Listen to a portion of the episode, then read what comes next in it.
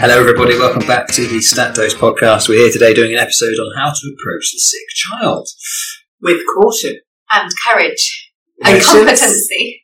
Yeah, we'll see. We'll see how far we get. We're going to discuss uh, basically how you approach the child, talk through an A to E response, a little bit about history, and a few little uh, tips and tricks to hopefully improve your practice.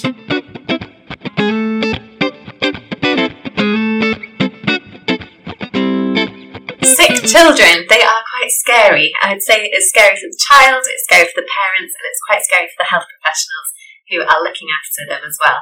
They could be crying, screaming, kicking, or they might even be completely silent, which is actually, I think, a lot more scary if they're silent, withdrawn, or drowsy. Um, either way, a sick child is probably going to fill you with dread. And that's why it's sensible to have a systematic approach to assessing the sick child to guide you through and make sure you don't miss anything. Liz, let's have a little think about a history we might want to get first of all from our patient, and then we'll look more at the ACE approach. Okay, well, I think you want to get your history from as many sources as you can. So if you can get history from the child, then that is fantastic.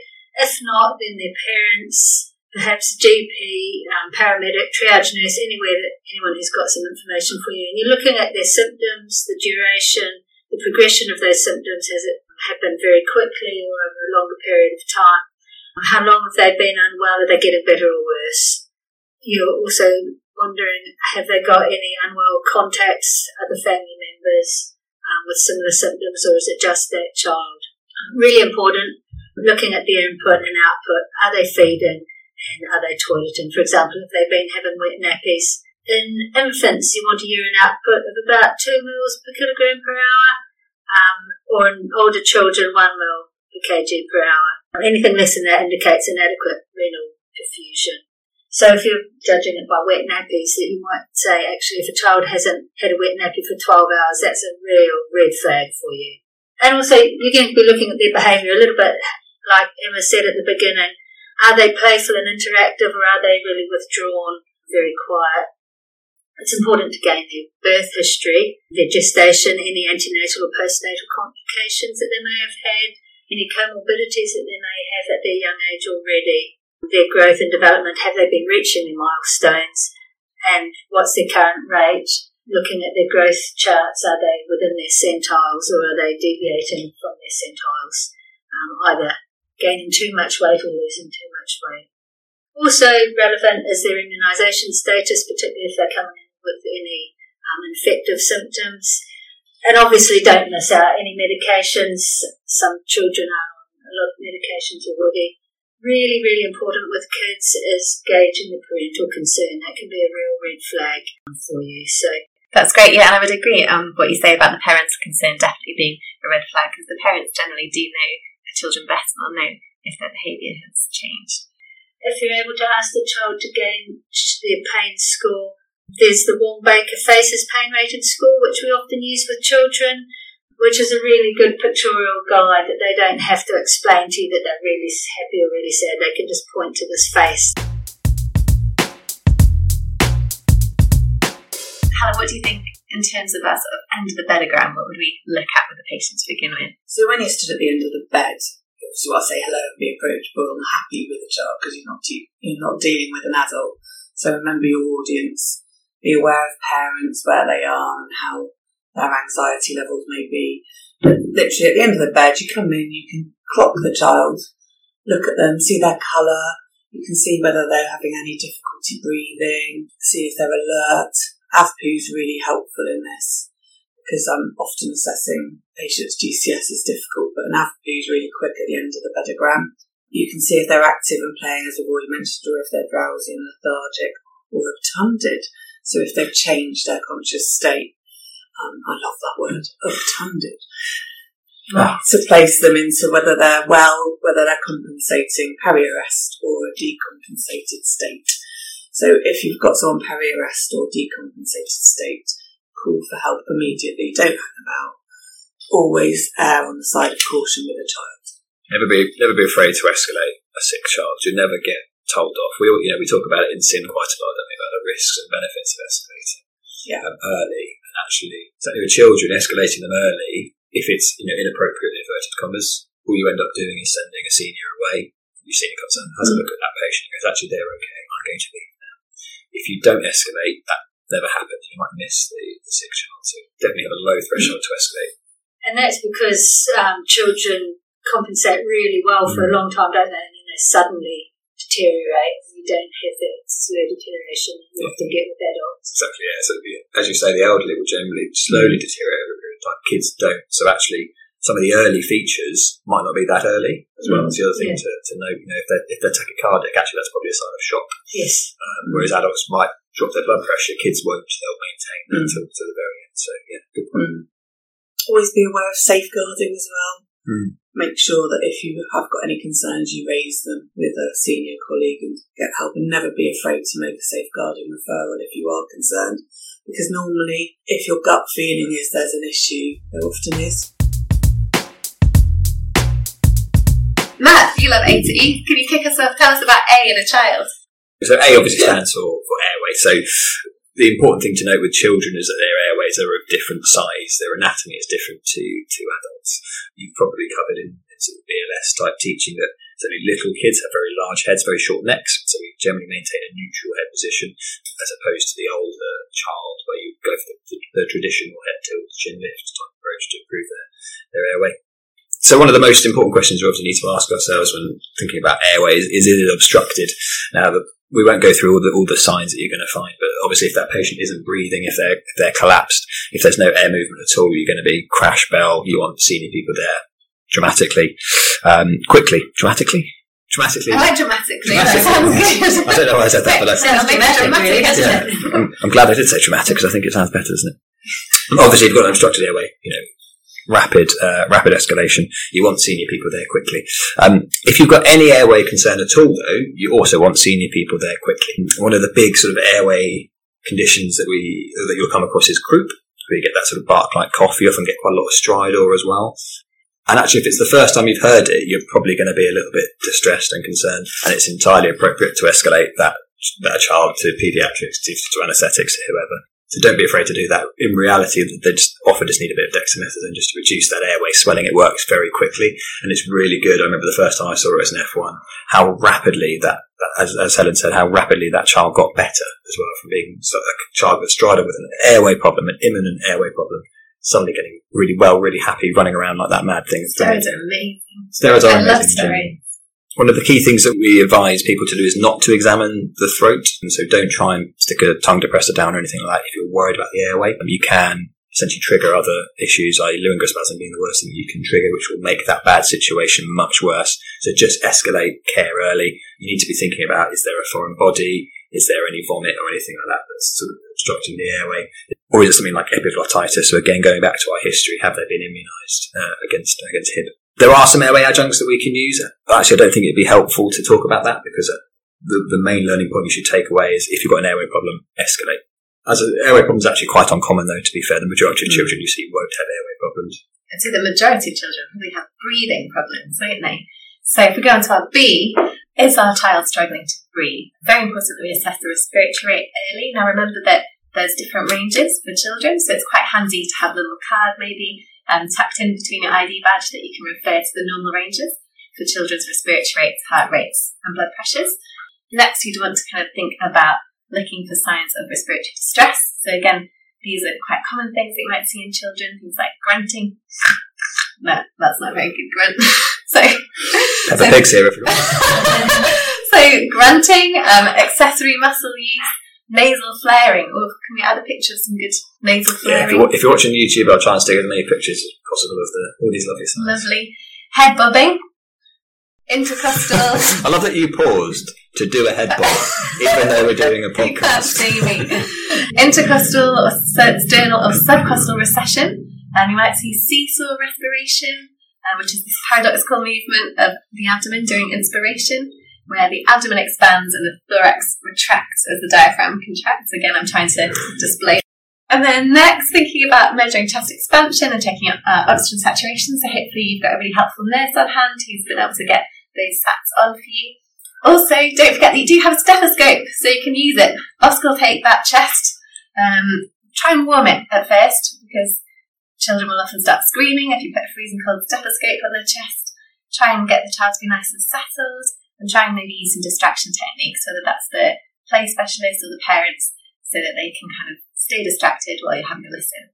Beware a silent chest. This is a medical emergency. And then obviously other abnormal sounds you might hear on the chest would be things like a wheeze and asthma or perhaps crepitations or something like bronchiolitis completely agree with, with, with, all of that. I think we, we, should probably reinforce the point that actually the, one of the worst things you can do when seeing any child is distress them. Mm. So actually you know, getting a SATS probe on sounds quite simple, but actually to a lot of kids it's very distressing and they don't like it and they don't know what it is. Um, sometimes you subtly put it on the toe and put a sock over the toe so they don't see it. I like to make the SATS probe a crocodile actually and that's mm. how you should go and it becomes part of the fun mm. and then they don't mind it as much as if you just say pop this on the finger equally exactly the same with the stethoscope. I, every time I use a stethoscope with a child, I always start at the feet and then I do a little game. I go bum, bum, bum, bum, up by the knees, into the thigh, into the abdomen, then onto the chest. Into the thigh. Yeah, so just place it on the thigh, just so they get used to it being a thing that isn't going to hurt them. Um, or you can get little cuddly toys on your stethoscope as well. Kids often yeah. quite like those as, as I said, there's so much information you can get from just observing that child. How are they playing? Having a look at their breathing, get them stripped off. Don't naturally jump for the stethoscope, which I think is what a lot of us do with adults. We naturally go, oh, it's a chest problem. I said, listen, I'm a doctor, blah, blah, blah, I'm very important. But actually, we gain so much more information from, from watching. It's almost playing with the child to gain the information. Mm. That you want. Absolutely. Trusting your clinical judgment for making those clinical observations without the machines. Mm and I think that goes in all medicine.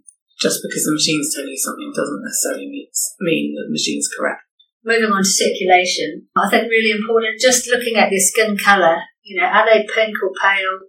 Often they'll be more of a blue or mottled colour when they're really sick. And for their heart rate things, again, know your normal values so that you can recognise the abnormal values for them. When you're checking their pulse, um, for an infant, you're checking the femoral brachial pulse. For a child, you're checking the radial pulse. Don't forget to check your capillary roof full time, um, both on the sternum and peripherally. Blood pressure, likewise, with your pulse, know your normals for that age range.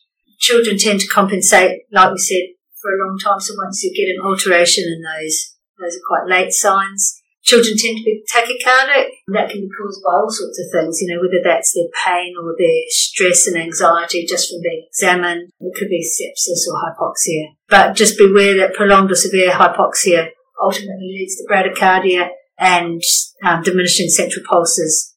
That is bad. Okay.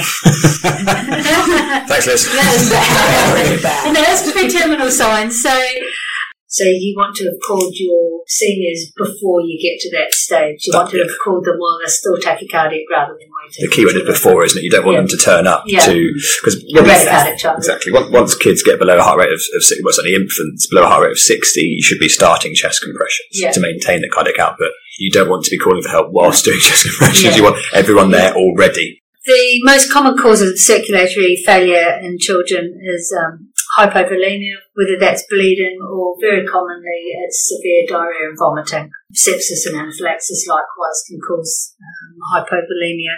The indicators for clinical dehydration and end organ perfusion status, like we said earlier, looking for decreased urine output, looking for dry mucous membranes, what's their skin turgor like, is that decreased, are they tachypneic, and have they got altered conscious levels? Um, so don't forget, get that IV or intraosseous access in early. Consider a fluid bolus of 10 mils per kilogram and make sure you've got that urgent senior input. So we, we used to give 20 mils per, per kilo, and that's changed in the most recent uh, APLS guidelines. So we're now actually giving every child 10 mils per kilo. So, D is for disability. What is the child's neurological state? Assess AVPU score again. Often AVPU is much more um, easily gained on a child than a GCS. And just a reminder as well on your AVPU score, what it actually equates to. Um, so the P um, on your AVPU equates to a GCS of less than 8. Less than 8. Escalate. I'm a big fan of, of GCS um, in in adults. In kids, I much prefer AVPU because I mean there are paediatric GCSs, but they're just complicated. Actually, I don't think they add that much realistically. If a kid's got a reduced GCS, that's a patient who's going to be seen by, by yeah. some senior people, and you, you're going to be considering things like CT scans, anti-epileptics, depending on the clinical, clinical scenario. So actually, the actual number, whether it's GCS of 10 or GCS of 8, doesn't really impact on that decision making. So using AVPU. Assess pupillary response to light. Make sure you assess their limb tone and movement. Seriously ill child's chil- childs. Seriously ill children tend to be hypertonic and floppy, quiet, withdrawn. That's not normal for most children. They might have a bulging fontanelle. They might have focal neurological signs. So just make sure you've assessed everything. And glucose. Don't forget the blood glucose level. Say the bloody glucose. and temperature, or you can have that in exposure. So then you get E for exposure, have you expose them, examine them from top to toe, down temperature, look for any rashes. You know, you've got a child at the end of the day who could have chicken pox, could have an allergic reaction, might have run through nettles, who knows? Non-blanching rashes are really important. You know, you don't want to miss something like meningococcal septicemia or ITP or HSP Yeah, everyone gets worried about meningococcal sepsis. There are, if you for good reason. For good reason, absolutely. If you've done a proper A to E, you would be concerned about that prior to getting to E, would be the point I'd make. So actually, by the stage that they've got that non-blanching rash, that's the septicemia bit, i.e. they are. You should have noticed you've got a really sick child That, that is going to be notice a rash. unwell, pyrexic, tachycardic child who's working, who's got respiratory distress because they're trying to get more oxygen around. Parents get very worried, rightly, uh, again, about the non-blanching rashes, but actually, if you follow your A to E properly, that should be on your radar before. Um, a few little spots in a well child, it's not going to be meningococcal sepsis, it's going to be ITP, it's going to be potentially some early bruising, it's going to be something different. Um, Marker pen. Marker, marker. Often is, right? Don't forget to look for any bruises as well, or any Yeah. other sort of evidence of non-accidental injury. particularly in, in the, the location and the age of the child. Kids generally, so rolling off the bed is the classic. That's generally around sort of six to eight months. um, when your kids start to be able to roll. The best way to check if a child can roll is to lay them on a bed and see if they roll. If they don't roll and they've got bruising, you need to be worried about non-accidental injury. Equally, if they're getting bruising in unusual locations. So toddlers fall a lot. That's okay. We know they're going to fall. They're going to get bruising to their knees, to their lower legs, possibly to their hands. They're not going to get bruising on their upper arms or torso, or particularly around sort of nappy areas and things. So again, sight is important uh, when you're when you're checking, and that's why it's important to, to strip these these kids off. Mm, yeah, don't forget to look under those nappies. That's fair.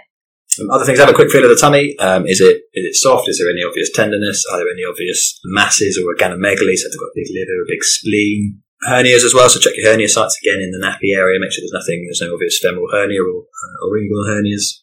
That's quite a good way to get sight of the nappy area legitimately without raising alarm bells for parents. Yeah, exactly.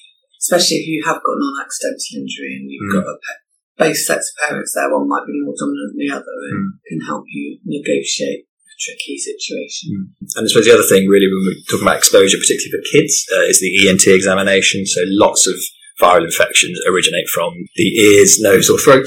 Um, so make sure you're having a look with it with the otoscope in, in both ears. Uh, make sure you're having a look at the throat, having a look around the nose. I don't tend to look up the nose because I find it a little bit pointless and distressing, oh, but oh, You suddenly lost that friendship you had with that child. Exactly. Yeah, exactly. The one thing I would say, I always leave that to the end. So your throat exam, you're going to have to restrain most children realistically. You're going to have to put get the parent to put one arm across both of their arms, the other arm on their head firmly. You're going to need a tongue depressor. Get that in there. Almost make them gag because then you get a good look at good look at the tonsils. That's going to make kids cry, and not like you anymore. Mm-hmm. That's okay, but unfortunately, you need to do that, particularly if they're pyrexia or looking for a for a source. It is in their best interest ultimately. I often say to parents before I examine the throat is don't be worried if your child cries, that will actually give me a really good view of the back of their throat. Mm. Yeah, it's and then the parent is more relaxed with their child. Mm. So they know that I'm expecting that the child might cry. So To summarise some of our key learning points, I think it's really important that we recognise a seriously unwell child early, and that way we can prevent hopefully the majority of cardiorespiratory arrests, reducing morbidity and mortality, which is what we want. Also important to remember that most arrests, if they do get to that point in children, are generally a respiratory cause rather than a cardiac cause as you might see in adults. Use our structured A to E approach because that can help you to ensure that potentially life-threatening problems are identified early and dealt with in order of priority communication with your child and parents is really key when you approach the sick child. Don't forget your safeguarding spider senses. And don't be afraid to ask for senior input early. I think that's something that we've really been stressing today. Remember that children can compensate for a really long time and then deteriorate quickly, so be aware of early warning signs and pay close attention to worried parents. On the bright side, it's not all awful. Children generally do bounce back quickly they can be up playing, running around, and causing trouble again very quickly. They've often recovered before you have as a clinician. You're still really worried about them and they're sort of bouncing off the walls Bouncing again. the Yeah. Absolutely. So- Right, lovely. I hope that was helpful. Um, if you do want some more stuff on paediatrics, obviously drop us an email. We do have the uh, Fever in Under Fives video and podcast that are available, and also the paediatric spiritual illness. So feel free to check those out.